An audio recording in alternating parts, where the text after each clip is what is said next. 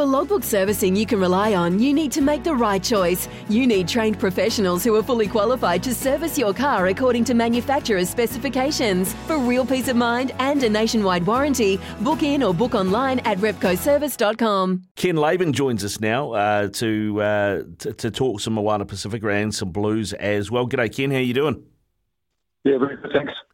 Uh, mate, we were just talking there about you know where the Blues got the better of Moana last night, and you know it was those those driving mauls. Kurt Eklund with a hat trick, uh, twelve tries in twenty nine games he's now got, which is a better strike than, rate than either of the starting wingers, Mark Telea or Caleb Clark, and uh, he got there 135 games faster than Keven Mealamu as well to that try total. So uh, it says a lot, doesn't it, about how much the driving maul has come into the Blues play. Yes, exactly, mate. And with regard to Kurt as well, there's also the unseen influence of um, Clayton McMillan, who uh, promoted him, you know, into the Bay of Plenty squad, and um, it was his his performances during the during the NPC that where he got recognised in that opportunity to play for um, for Auckland. We've always known that he's been strong and athletic, and all he needed to be was in the right environment with decent players around him. And um, you know, I'm not surprised. You know, those of us that have been around NPC rugby for a few seasons have seen how good he is prior to coming into um, to Super Rugby. So you know, I'm not surprised at all that he's going well.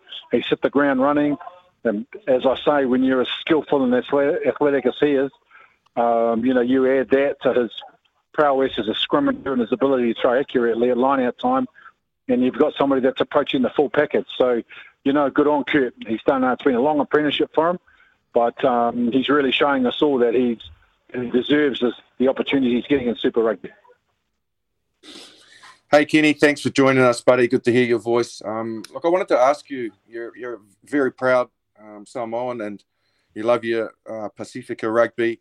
What, what, what have you made of the introduction to Moana Pasifika into the comp? Have, has it been what you thought it would be for them?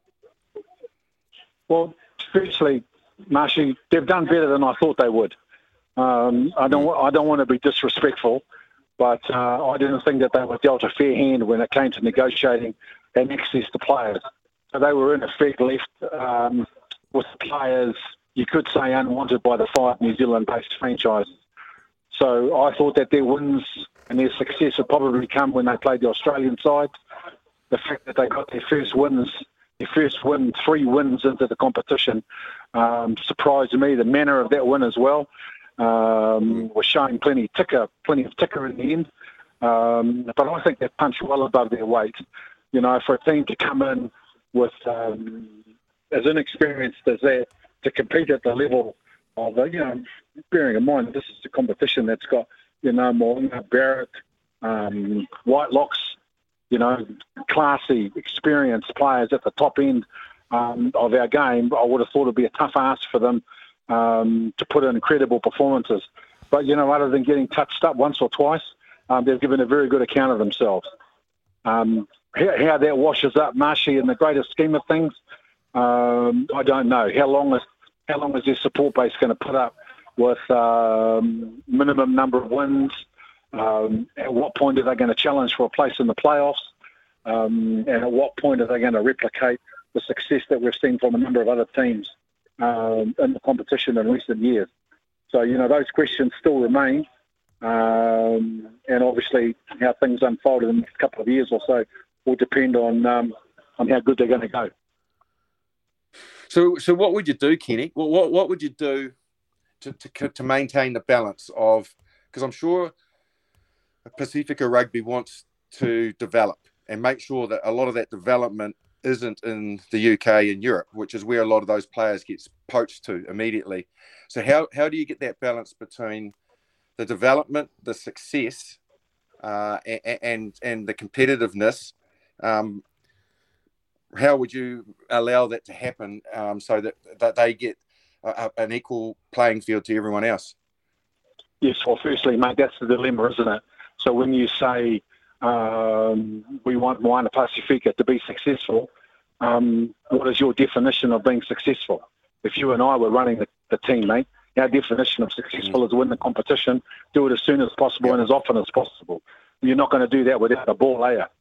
So scrum time, line out time, kick off uh, time, you have to be able to compete in all the major areas against the top sides.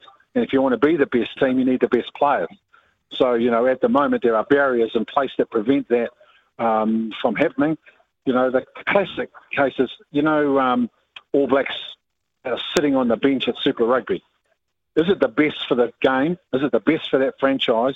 And is it the best for the development of those individual players to be sitting on the bench getting 10 minutes here and 15 minutes there? Or might they be better to be released to Moana Pasifika, start, get decent game time, make Moana Pasifika more um, more competitive? And should Moana, should Moana Pasifika allow, allowed, should they be allowed to have access to the elite players in the game? Um, well, to So- me, so- that's what to that's what fear is. So, like, do you reckon, like in a like in a loan capacity at the start of the season, and and if say those players were needed back by the Crusaders or the Hurricanes, then they could bring them back. But in the in the short term, those players could be loaned out to, to get to get time on the field.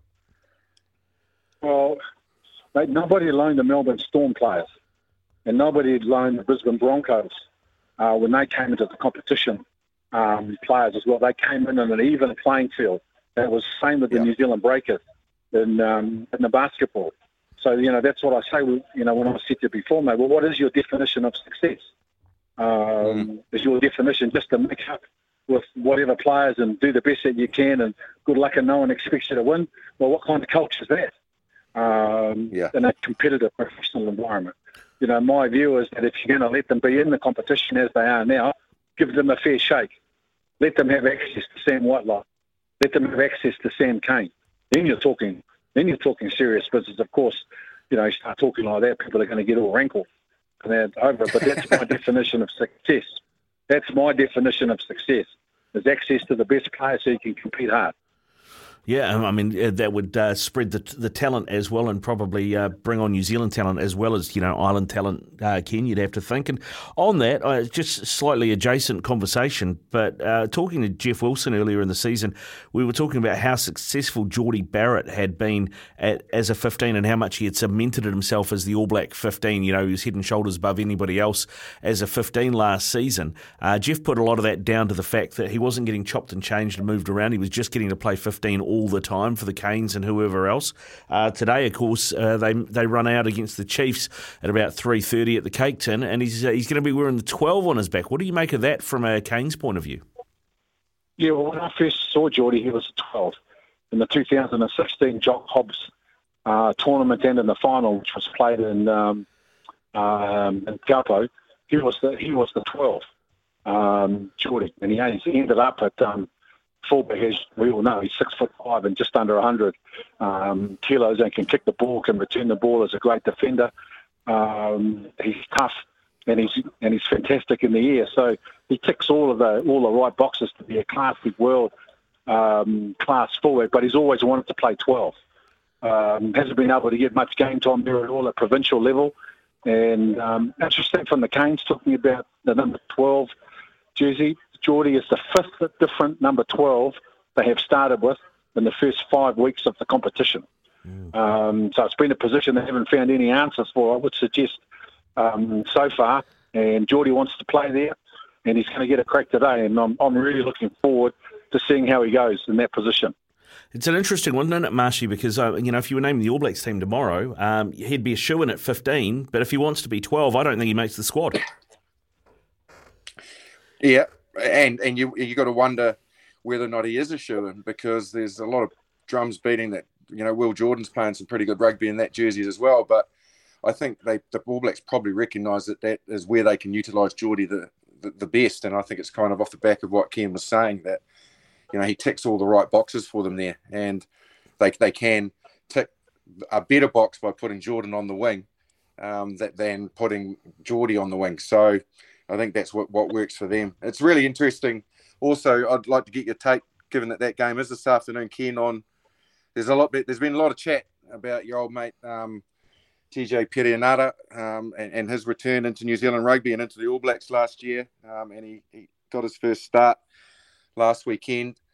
Um, h- how do you see his season unfolding? Do you still think he's got the potential to get back to his career best form and and you know challenging Aaron Smith with the All Blacks?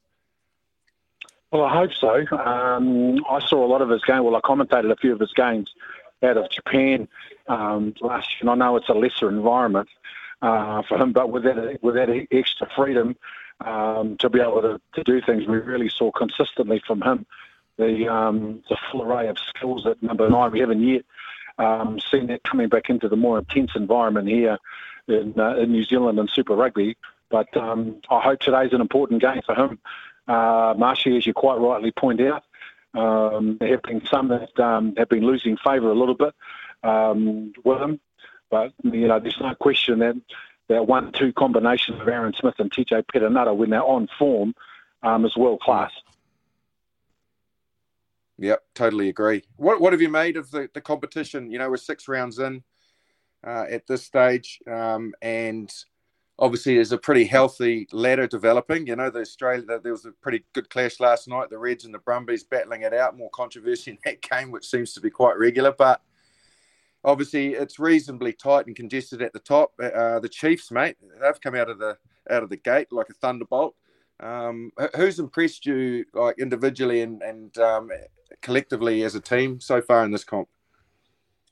Yeah, well, well, firstly, to answer your question about the comp, my genuine answer, mate, is I don't know and I'm not sure. And the reason I make that observation is I'm tending now to look at Super Rugby in the context of what happened on the end of season tour last year and uh, what Ireland and France did um, to the All Blacks. And bearing in mind that Super Rugby teams have won eight of the nine World Cups, and we've always known that we've been able to outlast them in the last 20 minutes of um, yep. of the tests, and that our Super Rugby competition was the big advantage um, for us, and that because it was faster and um, and more intense, we were able to run away from the Northern Hemisphere sides. What we've seen in the last couple of seasons is um, is you know I guess the Empire striking back in some ways. So I tend to look at the opening six or seven rounds of Super Rugby, and I'm saying to myself, is this the quality of rugby that's going to get us back against Ireland and get us back against France and put them in their place? And I'm not sure I know the answer um, to that, you know. And as you know, having watched and commentated the games uh, closely, the way that those Northern Hemisphere big boys carry the ball, the way they try to keep the ball alive in traffic, um, how damaging mm. they are physically.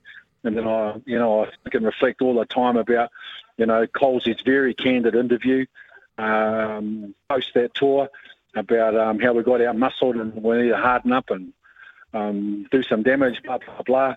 I'm not sure that I'm seeing that in this um, in the Super Rugby uh, competition, and I'm not sure if the way that we are playing is going to allow us to get that dominance we're back that we're used to seeing.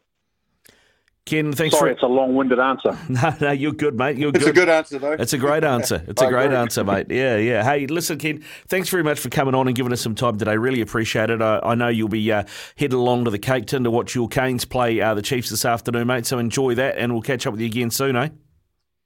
Mate, they don't use my canes if they win. I'm calling it. Thanks for the yeah. pleasure. Cheers, mate. Cheers. Uh, Ken Laban with us here on uh, the Bunnings Trade Rugby Run at Bunnings Trade. We're here to make your job easier because helping business is our trade. Deck maintenance isn't fun. Move the furniture and barbecue, sand and prep, paint, seal, or get a low maintenance Trex deck.